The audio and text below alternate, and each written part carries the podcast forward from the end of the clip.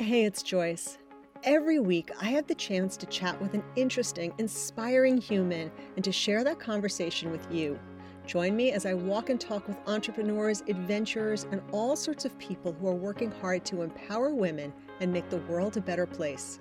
Now, listen, this is not some highly polished, formally produced podcast. It's just two humans out for a walk with the chance to learn from each other. So lace up your sneakers, head out the door, and join us. Hey everyone, Joyce here, and happy Walk and Talk Day. Our guest today is Sarah Zahab. Sarah and I connected when we were both uh, guests on a panel discussion, and we hit it off and have spoken several times since then. And I am really excited to share all of her wisdom with you.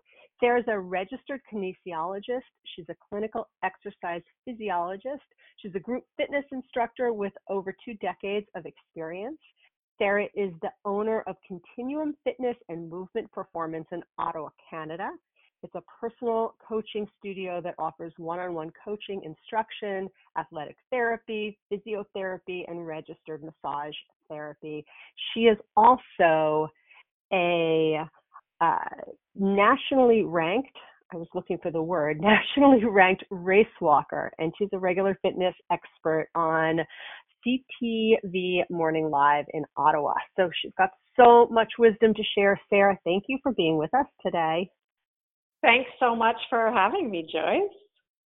Um, we have so much to talk about, but I want to talk for just a moment about your race walking career. How well, let's start with people who don't actually realize that race walking is a competitive sport. Can we chat about that for a moment and how you got involved in race walking?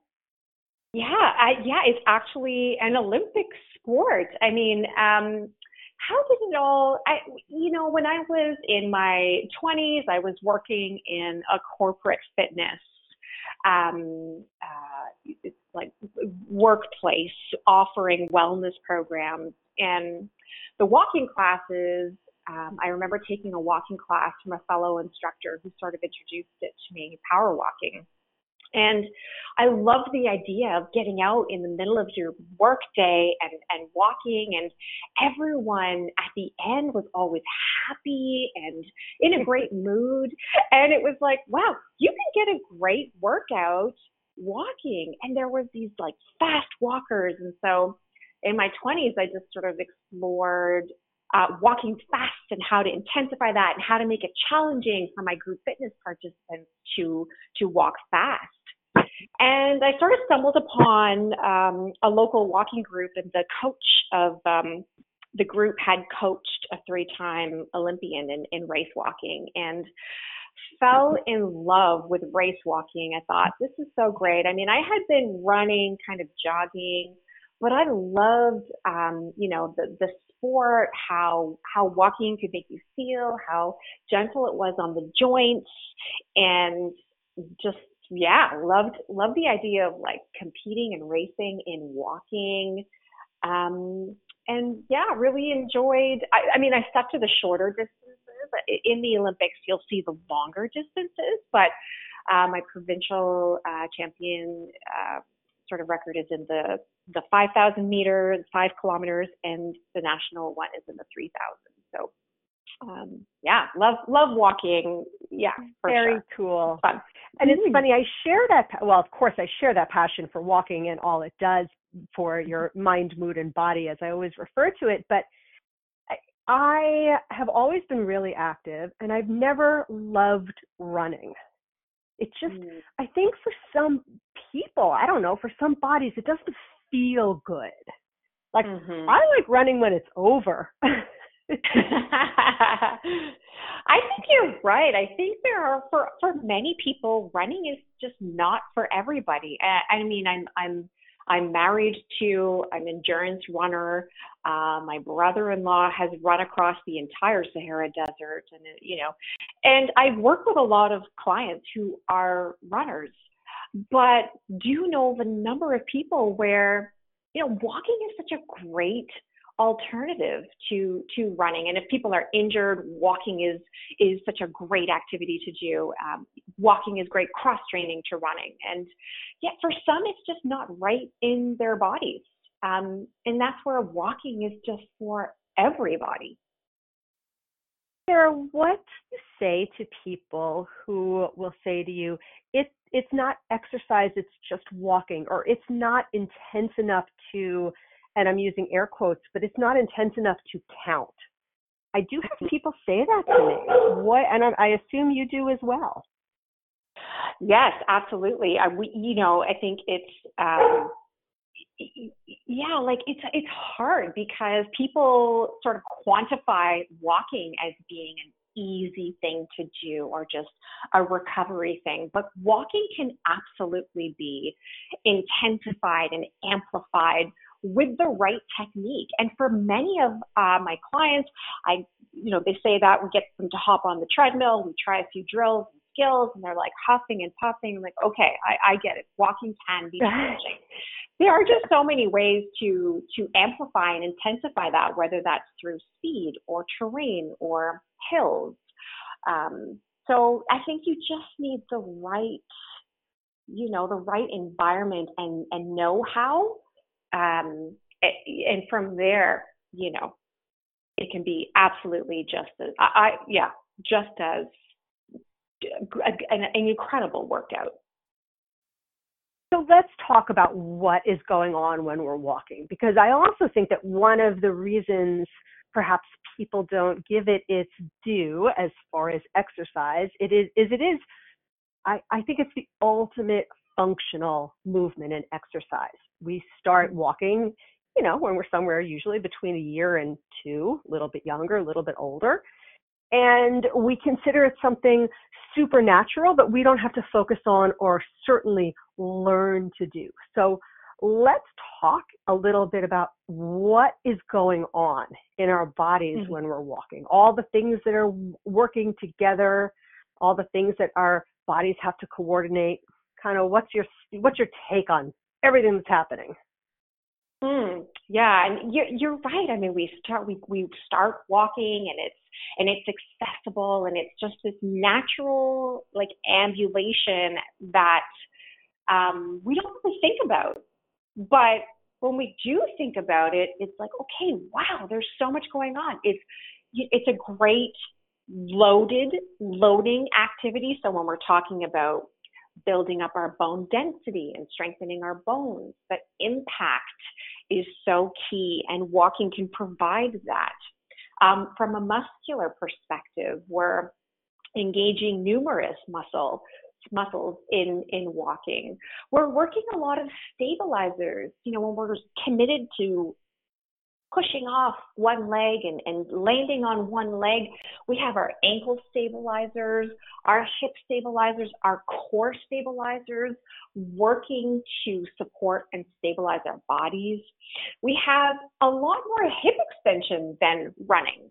So walking is a, a linear pa- a movement. It's it's an exercise of you know moving in in a straight line.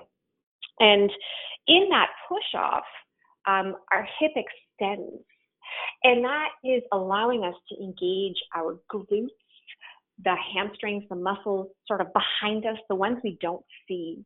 And for those of us who are seated for long periods of time, walking can really help to recruit and engage those super key muscles that are important in, in supporting our backs and pelvises um, we get our arms moving and pumping, which is so good for our lymphatic system, our circulatory system. Um, it's great for our posture. So I think it's really hard to slouch a lot when you're walking. Uh, so we're a little more mindful of, of our alignment and our posture.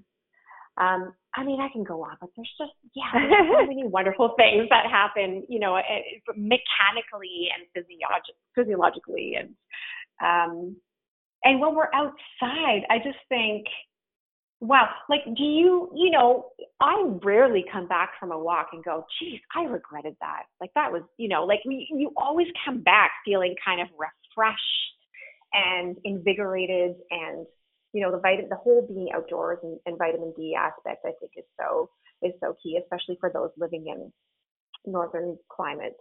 Um, yeah, so so many things. So many things, and I, yeah, mm-hmm. I can't, I can't even remember a time where I've come back from a walk and been like, yeah, wish I hadn't done that. I, you know, if I had not gone for that walk, I could have answered another ten emails. and in fact, I mean, you're more, we know this, you're more efficient uh, coming back to your workstation or whatever it is. Like exercising and movement stimulates, you know, brain brain activity, and, and you're you're way more efficient. So taking that walking break doesn't really take away from your work time. You can get more done. Um, you know, when you when you come True. back from yeah. Mm-hmm. But you know what? We all deserve time away from our. I I have such mixed feelings because and I talk about these things all the time as well as you mm-hmm. know. Mm-hmm. And on the one hand, I'm like, it'll make you more productive. You can get more done. And on the other hand, I'm like, but you know what? You deserve not to get more done and just to go out and take a walk for the sheer joy of it. So you know, like mm, I love that. Mm-hmm. So that's awesome. I love right. that. Yeah. So most of us speaking mm-hmm. certainly for myself, uh, when I go into the gym, let me draw you a comparison. When I go into the gym for a real resistance workout, I spend a solid 20 or 25 minutes doing some prep work for my body because I've got some back issues and some, you know, all the things, right? So I mm. really prep and warm up and activate Love and do all the things. When I go for a walk, it doesn't matter if I'm going out for a mile or five miles. I just walk out the door and start moving. Mm, That's mm-hmm. probably not probably not the best plan, right? Well, it might be if it works for your body. And I think, you know, if you, I certainly would spend the same amount of time prepping for a strength workout. And I think when we're loading the body in that way, more priming for, you know, for the nervous system, uh, to carry more loads and, and preparing the tissues. I think I think that makes a lot of sense. I do love the idea of priming and prepping prior to more intense walks. So if I am going out for a faster walk, um, certainly you know opening up the hips and incorporating some dynamic mobility sequences, um, mobilizing some of the joints, and then waking up some of those key muscles like the glutes and the core. And it might be shorter. It might just be a little a little bit of a dynamic stretch and a couple of key exercises maybe a couple of bridges or some standing hip extensions and maybe one little core activation. Maybe that maybe that's enough. And i certainly have worked out and have walked and have run without warming up because we've all done it, right? We've all just been right. like, no time, get out the door. And it hasn't felt great. I just know that our bodies, when primed, and especially as we get to a certain age, I feel like, gosh, when I was in my 20s, like I could do anything. But, you know, as, as we get a little bit older, I feel like we need a little more of that priming and prepping and activating to help help us prepare and help us make those movements feel a little more easeful and, and feel, you know, with potentially less discomfort. And for some, maybe it's just walking at a slow pace and slowly increasing that pace until you hit your desired speed. Um, maybe that is your preparation and that and that's okay too maybe if if you hit a couple of stoplights you're trying a couple of dynamic, you know, maybe some some hamstring, some hip flexor stretches, or or you know some little T spine rotations, or some ankle circles, or something uh, you know a little bit dynamic, and maybe a couple of mini squats to wake things up. Things that you can do while you're standing, waiting for the light to turn green. Um, yeah, I think there's ways to make it work in, in your schedule. I don't, I, I, you know, we don't have to spend 20, 25 minutes going out for a walk, but maybe you can try doing five to seven and see how that feels. Or maybe you start at a slower pace and ease into it and see how that feels in your body. So you used an expression several times that I, I would like you to explain a little bit, if you would, which is dynamic stretching. So there's been a mm-hmm. lot of movement and over the last several decades about what's the best way to prime your body, what's the best way to stretch. And I do, from what I've seen, the research does seem to really come down very strongly on this idea of dynamic stretching. But can you explain for people who might not understand exactly what that means, what that means? Yeah, no, that's great. I, yeah, so there is robust evidence that shows that static stretching prior to workout, so that would be stretching like your typical stretch, holding it for 30 to 60 seconds, It's not actually beneficial to do prior to a workout and, it may lead to injury. So when we're talking about this, this idea of dynamic movement, it's thinking of more of a flowy motion, moving through two or three different poses or postures where you might hit a stretch for two or three seconds and move into another stretch for two to three seconds and then maybe work a joint through its full or partial range of motion and moving through this flowy sort of series where it, there's movement and it's and it and it continuously moves. So we're not sitting there holding stretches for long periods of time. However, at the end of a workout or when you're done, I think those static stretches can be very helpful in you know recovery and, and helping you feel better. Um, but we typically reserve those holding type stretches for end of workout and the more movement uh, mobile mo- motion flowy series uh, for prior to workout. So many of us were taught, you know, back in the day, I can still think of uh, those times, you know, cross one ankle over the other, bend over, touch your toes or go as far as you can and hold it for 30 seconds, which uh, doesn't feel particularly good for me, uh, but that was kind of the the old way. Um, so for anyone out there who is hmm. still sort of focused on those static stretches when you think about preparing for a walk or another kind of movement, uh, take Sarah's advice and look for a different approach to that. So prepping for your walk in whatever way, and we were talking a little bit before we got uh, before we went live uh, about this idea of really learning what works best for your body. And I feel like that's another place where there's been a lot of growth in the industry around this idea that we're not all the same and our mm-hmm. bodies don't respond to the same kind of stimulus in the same kind of way. Mm-hmm. Have you seen mm-hmm. that over the last 20 years? 100% and i and i see it in like you know this next generation. I, I i don't know i feel like with my clients who are older and i don't mean to generalize but my age old 50s 60s i feel like when we're describing movements and asking how people feel they have a difficult time sort of that concept of you, you know being in tune with the body. Whereas if I may say, this young, this younger generation. Like my kids are 11 and 14, and they're doing yoga in school. They're doing meditation in class. I mean, I I never did those things growing up. They're constantly talking about you know being in tune with their bodies and how does it feel and does this sit with me and I, I just love where this is going where you know, listening to our bodies. And for many people, that's a foreign concept. Like, what does that even mean? What if my body, my body is not like listening to your body is such a hard thing when people have these cultural um, expectations or they have these ingrained thoughts, and it, it is harder to sort of shift that. Um, but yeah, I think that there is a lot more emphasis and focus on like being aware of what what messages are is your body telling you? Like is there discomfort? Is there pain? Do you have headaches? What could this possibly mean? Are there some shifts that you can make you know within your body to to change some of these outcomes?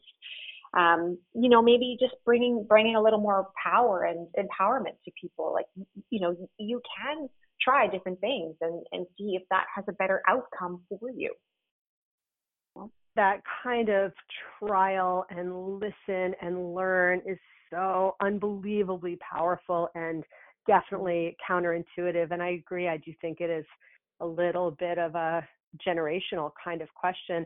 And this is actually the Mm-hmm. perfect segue to something that I have always wrestled with trying to explain or articulate. So I'm going to punt it to you, right? So I believe, and you can tell me if you disagree, but there are a lot of things that don't feel good when I wake up in the morning. I could tweak this, this can be sore, my back can feel a little not perfect. And for me, more often than not, a walk will help. Mm-hmm. And there's an idea, and I've done a lot of research on this, and I'm sure you have, of course, as well. But walking is really good for pain management. But how in the world do you know when it's good to walk through discomfort or any kind of movement? Or what your body needs, or that muscle needs, or that region needs is rest. How do you know the Mm. difference? Mm. That's really tough. Um, but I think you know we I I often use walking as a as a reset. Like if we're doing some muscle testing or if we've done you know a particularly difficult sort of series, okay, little walk, walk around, check in, see how you feel. But I feel like yeah, walking can be a great way to reset in multiple ways and um, you know get things moving and you know flush things out and warm things up and and get things feeling better. But when we get to a point where things become sharp or if you know if, a lot of people use the scale of where's your pain on a scale of you know up to 10 if if it's anything greater than a 2 i would say you know maybe it's it's not helping but if you are, let's say, experiencing some back discomfort, a lot of my clients with, with back pain will say walking is fine. And so if, if walking helps, if you feel better walking, or at the very least, if it doesn't make things worse, I think it's likely a safe activity and safe to do. If the walking is causing more discomfort or there's sharp pains, um, you know, and it's not helping, then then maybe it, it will become. Oh, but maybe there are some things that you can do to shift. So if you're walking at a specific speed and that's causing discomfort, maybe you can slow it down. Maybe you can decrease the amount of time. Like maybe you can comfortably walk for 10 minutes, but at the 12 minute mark, that's where the pain kicks in. So the 10 minute would be your new threshold where you stick with that and see if you can bump that threshold. I think it's about staying within your threshold, staying below that ceiling where things seem to just throw you off. And if we can stay in that range, whether that's decreasing the intensity or the time, or maybe walking on a treadmill is more comfortable and, and you're less symptomatic um, than than outdoors. I think before giving it up altogether, if it's not working, can we modify? Can we vary it first? And see if that is a better outcome for you. Because in, in all instances, when there's pain and discomfort, I mean, we want people to keep moving. We want to, the movement is so healing and important. Um, so thinking at alternatives first.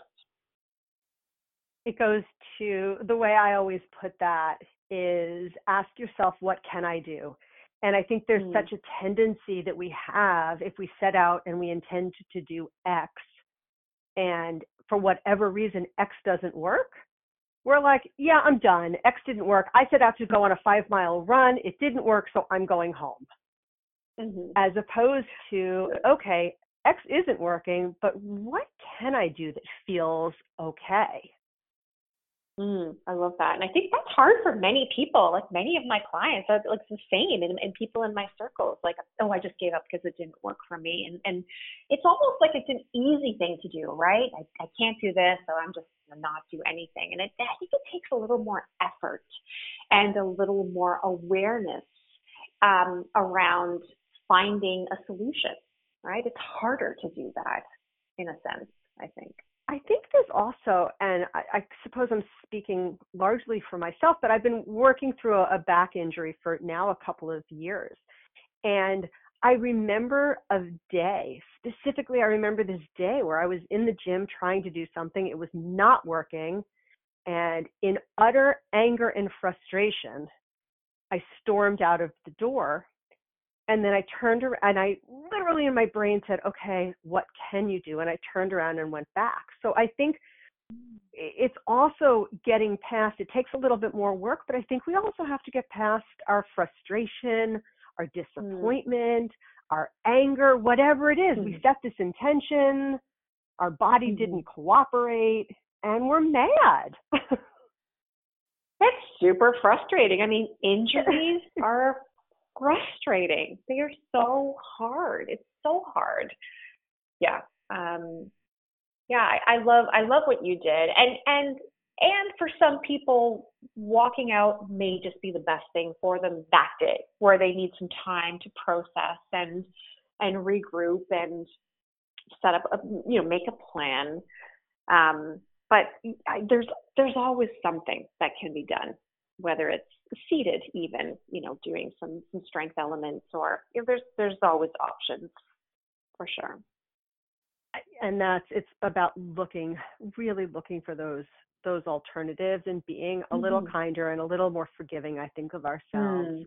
Um, mm-hmm. uh, let's talk. It's funny that uh, this was kind of on our list of things to talk about because it just crossed my radar in another context as well. Mm-hmm.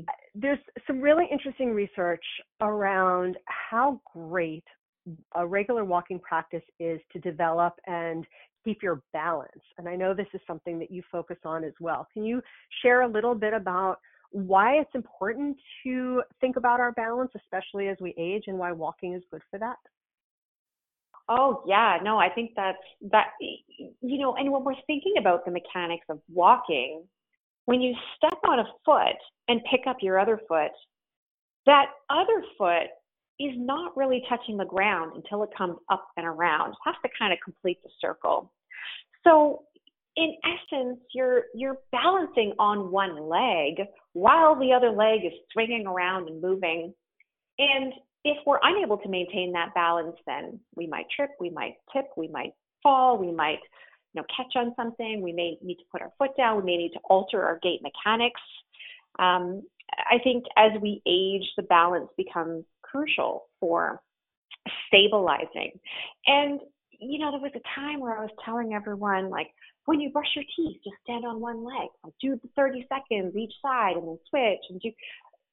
And, and I think that's also a great starting point for people is standing on one leg and, and incorporating that whenever you can think about it. But because of the dynamic nature of, of walking, I think in our balance training or in our balance work, adding some movement can be very helpful too. So standing on one leg, maybe swinging the arms, maybe hinging at the hips to bend, maybe turning the head as if you were talking to someone and adding a little bit of the challenge to kind of work our train train our system vestibularly and muscularly um, to to help stabilize us. We want to be strong and ready for any of the environments. And and you know, in Canada, like right now, it's you know, it's, there's snow on the ground, there's ice on the ground. Um, you know, we want to be able to prevent those slips and falls and be confident walking in different terrains um, instead of saying too slippery, I, I can't walk. And, and that's, and that's really challenging, you know, when you don't have the confidence or the ability or the stability to, to walk. I just think it's amazing. And I think that everybody who is joining us on this walk and talk should take a moment and think about how miraculous it is that every time you take a step and you're walking, you're balancing your entire body on one foot. Honestly, mm-hmm. like I don't think we stop and realize how incredible that is. Mhm. Mhm. Yeah. Totally. I mean, yeah. I mean, and and if you think about when you're standing on one leg, people will do 30 or 45 seconds, which is great. But if you're walking, you know, taking 10,000 steps in a day, that's like 5,000 of them are on one leg. It's it's amazing. it's amazing. Um, so all the things we didn't get to talk about, we didn't talk about gait, we didn't talk about striding, and oh, understriding, overstriding. We didn't talk about posture. Oh my gosh, we need like another three hours. But I understand you have some workshops coming up. Share all the news. Oh yeah, thanks. So we just yeah, I've I've been presenting for a number of years, and I'm in the process of putting together some online workshops um, that are geared more towards fitness professionals. Um, yeah, so it's just from our website, you'll be able to find them. It's continuumfitness.ca, and uh, likely in the coming months, we'll be sharing some of those workshops for fitness and health practitioners. So we will uh, share uh, the links to your social and your website and all of the things, and perhaps we'll have the opportunity to do this together again at some point in the new year to talk a little bit more granularly about those things, posturing, gait, and all those geeky things that I love to talk to you about so much. Yes, and the feet. And the feet, we didn't even get to the feet. oh, the feet are the foundation. So much more to talk about. Sarah, thank you so much for being here today. I really appreciate you joining us. Thanks so much, Joyce. Thanks for having me. And uh, yeah, happy walking. Thank you for joining us for today's Walk and Talk. Catch new episodes featuring inspiring guests every week in the 99 Walks app and all the places podcasts live. Until then, I wish you happy trails.